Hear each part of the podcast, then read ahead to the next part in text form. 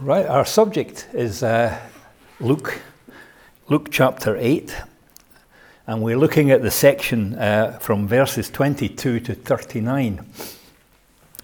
The first part really head is titled Calming the Storm. The second part is the Lord Jesus confronting um, the demons there's a connection between both of these because what I'd like to suggest to you is that the Lord Jesus is confronting evil. The first one is in the storm, and the second one is in the, the demons that are within a man called Legion, and how he dealt with it, and what are the purposes in the way that he dealt with it uh, particularly for us today.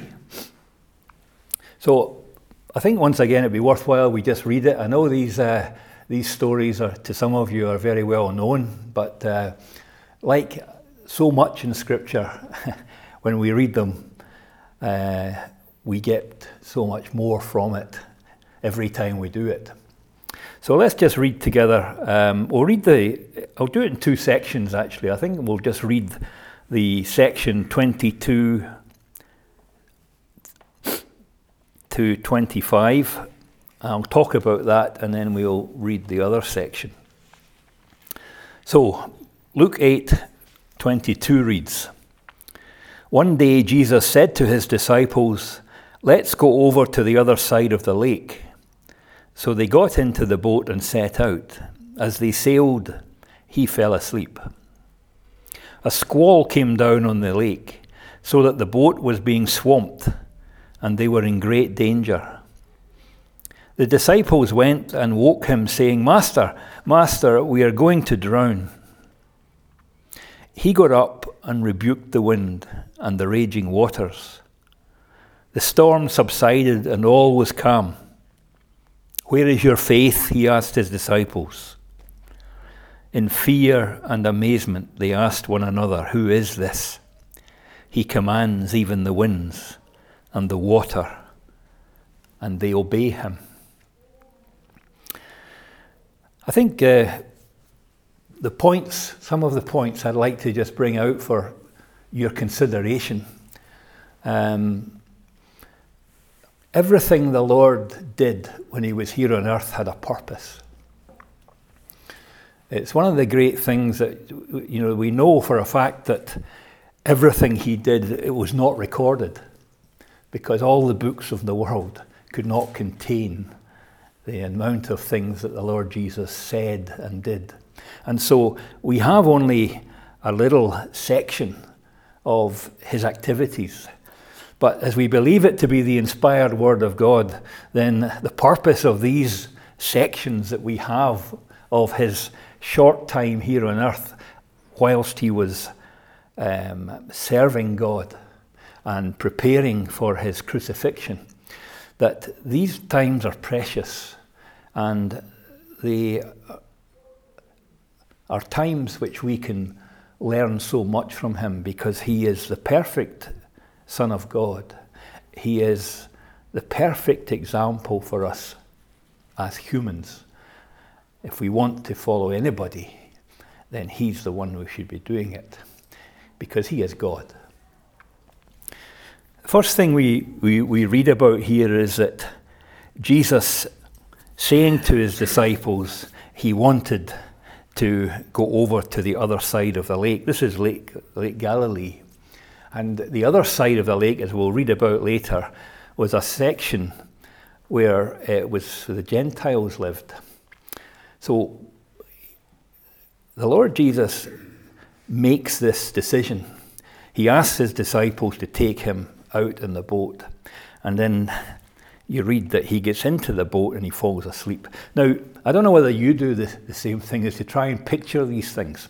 Um, I'm led to believe that the type of boat that they had then, used mainly by fishermen, and I'm sure obviously for conveying people as well, um, were never very large. It's not a, a massive lake, but it's, uh, it's, it's, large enough um, that the boats they would have had were ones that would have a sail and possibly oars as well. And so it wouldn't be a, a tremendously large boat. But the Lord got into it and he fell asleep. You don't read about the Lord Jesus falling asleep very often. In fact, I think this is the only occasion. Um, that doesn't mean to say he didn't sleep. Of course he did. Um, he was like us, he, he was tired, and there were times when he felt exhausted and needed sleep. Here he gets into the boat and he sleeps, and a storm comes up. Now, the remarkable thing that, that I picked up on immediately again in this story was how do you sleep in a boat that's in such a storm? These guys, uh, disciples, some of them were fishermen, so they were expert boatmen. They were used to the storms, and apparently, storms in the Sea of Galilee were not uncommon. And these guys, they did it for a living, so they were out there, they knew exactly what to expect. They, they were skilled in handling a boat, and they were knowledgeable, I imagine, about the storms, the type of storms, and how they should combat them when they're out on their boat. They found themselves getting into a situation where they were absolutely terrified, and they realized they were going to drown and the Lord Jesus is sleeping. and you think, what is that all about? To me, it's a picture of the peace and the contentment of Christ. You get, first of all, the humanity. He was tired and he needed sleep. So we all understand that and appreciate that. But he is also God. And he is testing his disciples. And he puts himself into a sleep where he is totally at rest. And what we have here is a storm that is so bad that I imagine these people had maybe never encountered a storm like it because they were fearful of death and they're scurrying around. I imagine they're trying to bail out, they're trying to keep the boat afloat. Uh, and heading into the wind, as I believe is the right thing to do when you're sailing, and that you're trying to maybe use your oars to keep it in the right direction and uh, bailing out water that's un- inevitably coming in and beginning to build up, and the boat's getting lower in the water and Jesus is sleeping. You think, what, what's all that about? And it's not, into, and you think all of these sailors or these disciples, they're scurrying around, and Jesus presumably is visible again in a fairly small boat, I would imagine, is sleeping there, and they're crossing over him, and there's water all around him. It just seems bizarre. But you think again, what is the purpose of this? I believe this was an attack by Satan. Now, I mean, we think, well, storms uh, are acts of nature, are they not? We, we know that, that uh, people, till we read about these great storms that we get in the Atlantic Ocean and that turn into hurricanes and such like, and they can explain why all that happens.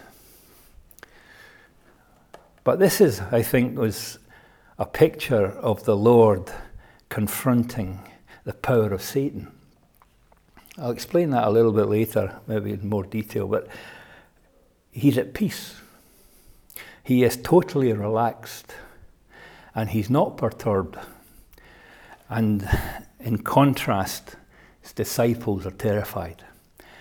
And it took them, it seems, quite a while they're all to the point when they just are giving up and realizing that we're going to sink, we're going to drown. We better go to Jesus. And they come to him. And it says, you know, that um, they approach him, they draw near. If you read the, the Greek words, they draw near to him and they wake him up. What was the Lord doing here? He was, he was setting up a confrontation here, a situation where he was um, desiring of the disciples to come to him. There was no way these disciples were going to die because Christ was there. But he was waiting in that state of sleep, waiting for them to come to him. He wanted that approach, coming to him.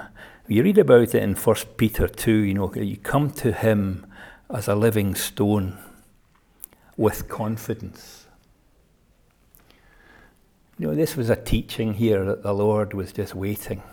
He was waiting for them to realize that they are confronted with death. And it's almost the last resort. They come to Jesus. That is something we can relate to. You know, in that even in our lives as Christians, there are so many times that we are confronted with storms, and it's not until you've tried everything else that you come to Jesus. You've, I've done that. I'm, I'm, maybe I um, shouldn't be pointing the finger at you as well. Maybe it's just me that does that. You try the natural things. You try the, when I say natural things, the things that are come to hand, your own self. You work your way out of it. Sometimes it, hap- it, it sorts itself, and you maybe thank the Lord later. A lot of times you keep working and working, it's not working, nothing's happening. And then you think, oh, maybe I ought to go to Jesus. I think, you know, that, what happens here is that um, the scriptures teach us that we should draw near. We should draw near with a confidence to God. The Lord chastised them because of their lack of faith. And that's something that I think we need to be generally aware in our own lives of our lack of faith. Um, some have greater faith than others. Some live their lives constantly in touch with Christ and would have come to Christ in this situation as soon as the storm started. Others of us will wait until we're almost drowning to come to Christ.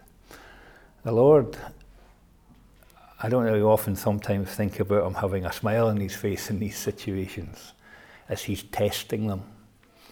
And it's here in writing for us to get into this story and to appreciate it and apply it to our lives. That the need to draw near to why do we need to draw near? It's so that we can receive mercy and find grace in time of need. There's lots of situations in our lives where we are in need and they come in all shapes and sizes and difficulties and problems. And we can sometimes, if you think, point the finger at God and criticize Him. Why does He allow these things to happen?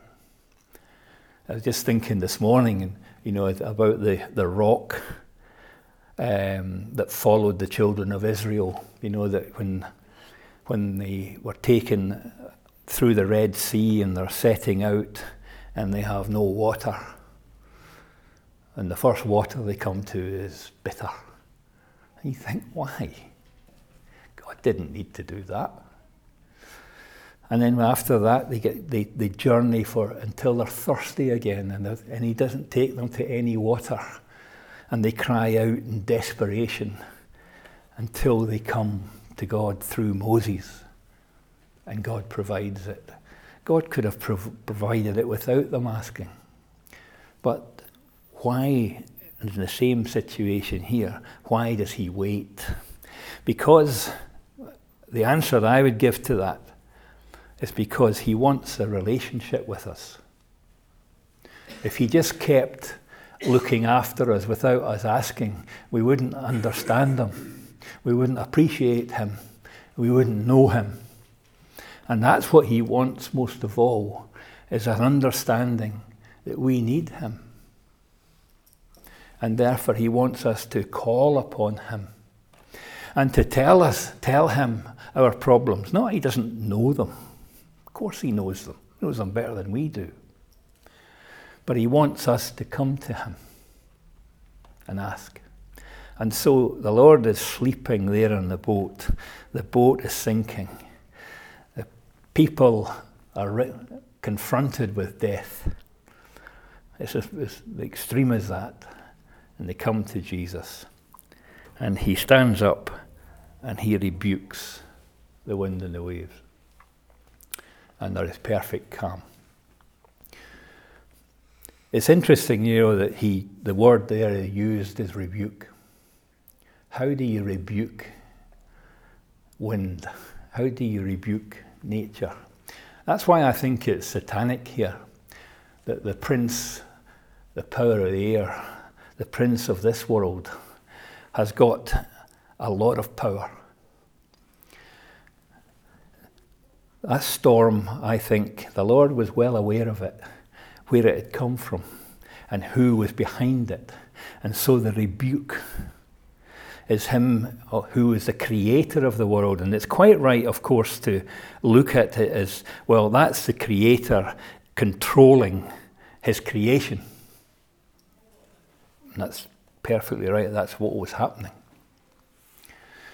But to rebuke them was indicating that he was disapproving of what was happening. He was disapproving of the wind and the storm. So, therefore, that's why I think it's satanic. It was being churned up because it was Satan's attacking. And the Lord here is confronting it head on. And he's testing his disciples, saying, You know, I'm here. Have faith. Your faith will save you. My presence will save you. You have nothing to worry about. Face the evil. That, I think, was also leading on to the next story, because that only takes up a few, a few uh, sentences, a few verses in our Bible.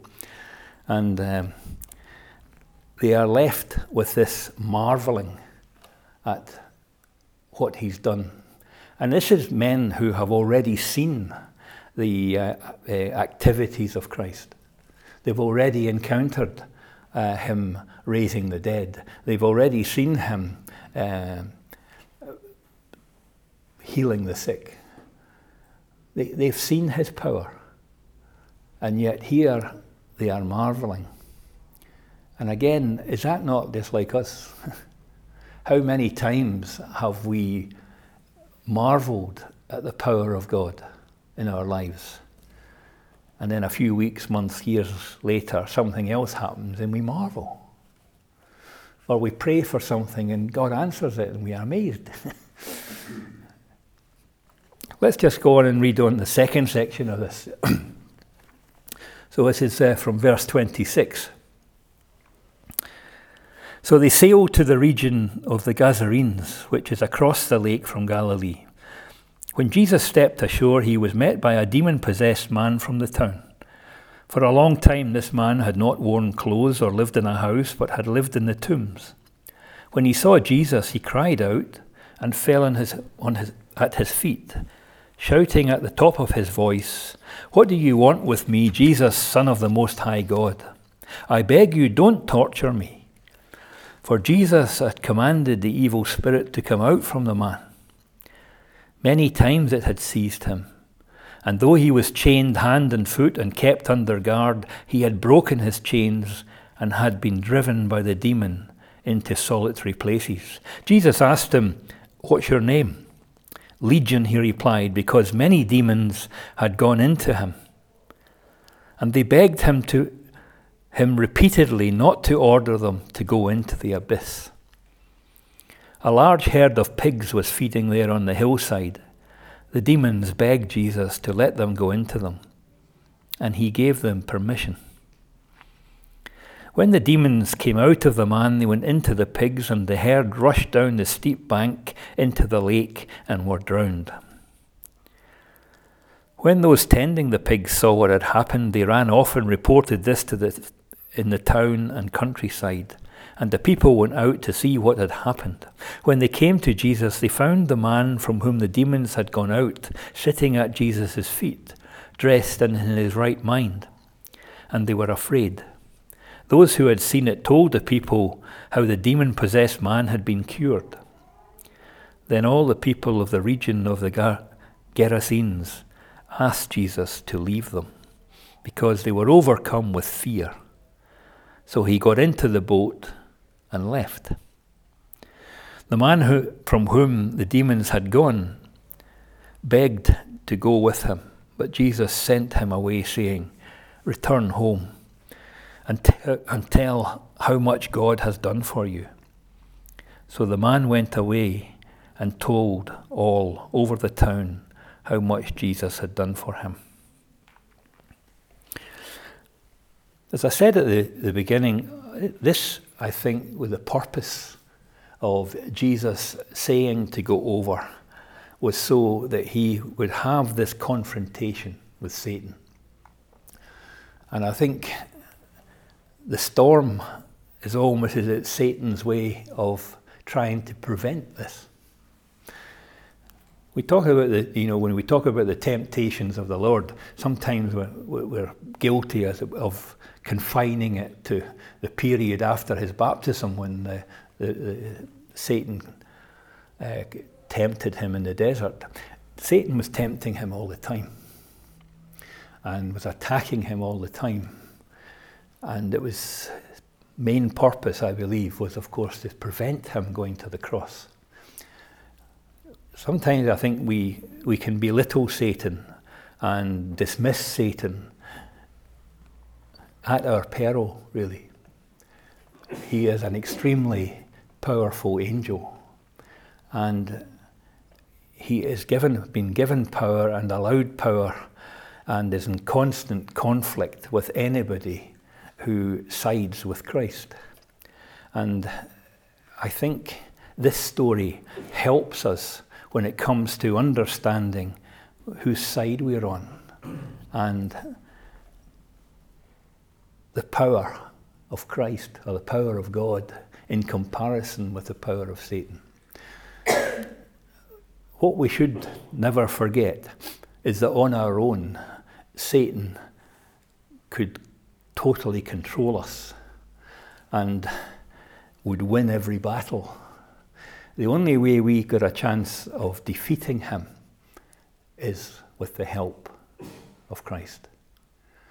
And that is why I think taking these two stories together, taking them just and boxing them in and saying, let's just look at this as I'm doing now, is to say this is why the Lord Jesus was saying, look, here's the power of Satan. Here he is. You can't beat him. You might be the best sailors in the world, but you're going to drown. But if you call on me, I can stop this. I am, my power is far greater than Satan's. Where is your faith? And then he turns up and he's immediately confronted with a man who has, is full of demons. And what is it that he's teaching there is that that man and the story about that man, his life was horrendous. That he's controlled by Satan and it's evil. And you see the power of evil. And you see the, the, the horror of evil. And you look at that man's life and you think, how terrible. But even the power that was given to that man that says when they chained him, they couldn't even hold him. And this is satanic power. And it is powerful. And it's something we need to be aware of. And it seems to me as if the Lord's coming here and he's pointing and he's saying, Look, that's satanic. Look at him. And even the, the demons within that man recognized Christ immediately. And they knew. They knew he was coming because it's satanic. And Satan had tried to stop him. And they knew he was coming to them. And they were frightened. And they know, Satan knows what's going to happen to him at the end. The Bible teaches us that. And that's why he's fighting against it. But he knows what's going to happen because he's a very powerful, knowledgeable angel. And he knows what God has in store for him. And he's angry. And he's constantly working away, trying to prevent successes, prevent people coming to God. And, and he's got some hope, I suppose, that somehow he's going to be able to prevent what the future has in store for him. That challenge, um, I think the Lord was also pointing to the future. Because what are you saying to us, saying to his disciples, is that here's the, the challenge. This is what the other side are like. This is evil. And what I'm giving you and offering you is eternal life with my Father in heaven. And so you get this picture of them pleading with the Son of Man, pleading with him not to do this or to do that, or not to torture them, not to upset them. And he is in control. He decides. Why did he do what he did? Well, again, when you think about that, he takes allows them to go out into pigs. I think the, the fact that it's swine that are used is a clear picture that this was, a, I think, a, a, an area of land that was controlled by the Gentiles. The, the, the Jews would never have had pigs. They were an unclean animal. They were regarded by the Jews, and you read about it in Le- Leviticus. It was, it was not a, an animal that they, they um, cultivated the, the, the, or they ate it was an unclean animal. But for the Gentiles, that was different. But again, in order to just, the Lord could just have said to the, these um, evil spirits, leave them, leave them alone, and they would be gone. But what would people have seen? they would have seen nothing. They might have just seen the, they would have seen the man change. But again, just to, again to show his power, to show the control, the ultimate control that, the, that God has over the future, uh, the future of how he's going to deal with Satan. He, he does this dramatic thing and he, put, he allows them to go into the pigs, and people can see such a dramatic scene of the pigs killing them, rushing down and drowning. And everybody can see the thing that the man changes from being this weird um, idiot that used to run around uh, naked and um, so powerful and frightening character becomes sane and normal. And you see the, the evidence of the evil spirits, the demons that were in him being dealt with and being killed. And that was seen for all. What were the purposes of all of that then? Was that when we look at the future, we need to be prepared and understanding that we're on the winning side. That the difficulties that we have now in life is that we need to be looking to the future. What is in store for us? We are constantly being confronted with evil. We are being confronted with difficulties, death, um, evil all around us that affect us. And the Lord's well aware of all of that. And what He's saying to us, He's going to take that away. But not yet. The Lord was teaching them there as, as, the, as the, this scene was before them, that He was also showing that there's going to be different ways of interpreting this. Because there's going to be those who are probably the, the, the people who were looking after this wine had just lost their livelihood. Um, the people who hadn't seen it are going to hear about it and are, are going to end up being frightened. Uh, but they're not prepared to accept Christ as their Saviour. And so they're going to ask Jesus to leave. We don't want you here. We were perfectly happy before. And of course, that's the type of people that you can come across that when you try to introduce the Lord Jesus in the subject or you want to explain why you're a Christian, they really don't want to know. They're perfectly happy.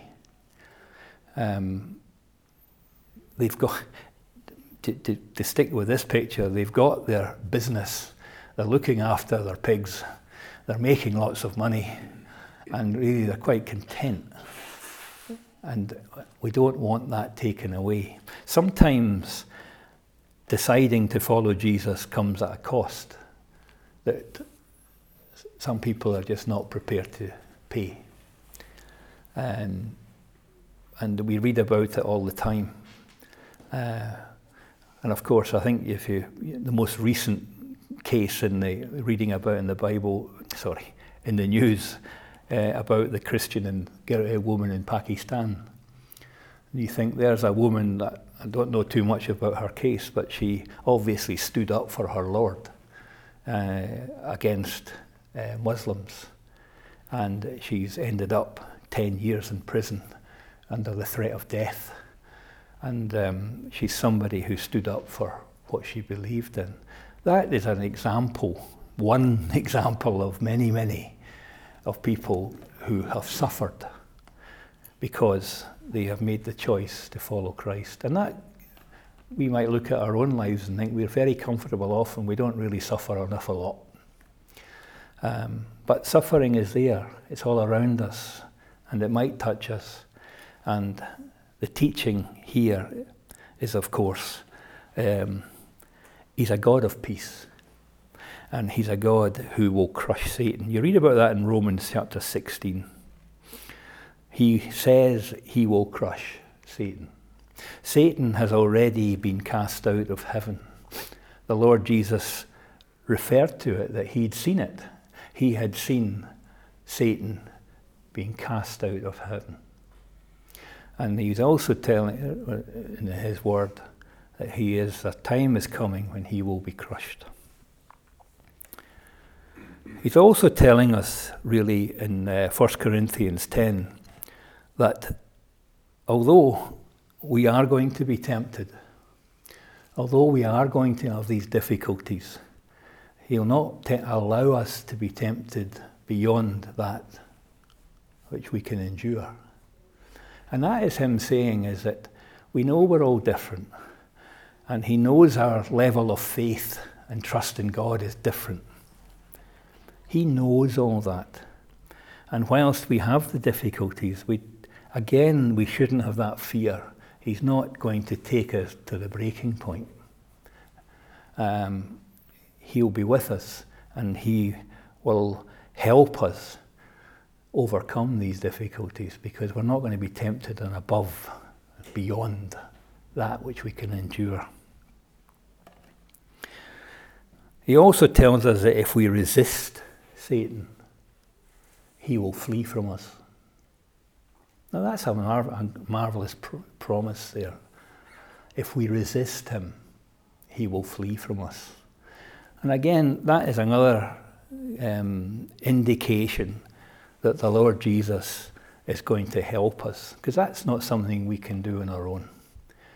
But if we make the conscious effort of recognizing, and this is again which is coming out in this story, is to recognize where Satan is attacking, where he's uh, involved in our life, that we can make the decision then, let's resist. I shall resist him.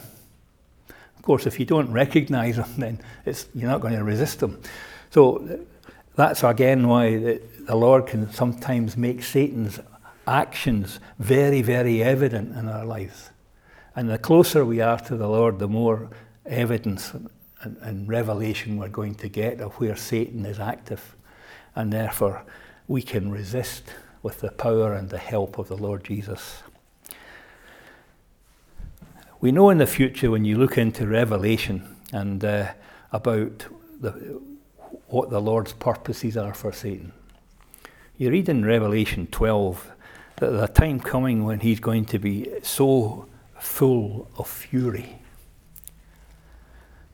because he knows his time is short. It's, it's always remarkable to think that Satan knows, he knows his future, and yet he just makes him angry. it makes him more furious and makes him more active to fight it. But from our point of view, we should get peace and satisfaction from that. That the Lord is going to win. And we know it from His Word. And we can rely on that and therefore trust and help, help is there for the times that we need Him now. But when we look to the future, you're, you're back in, I'm going to say backing the right horse, but you know what I mean. The future is secure.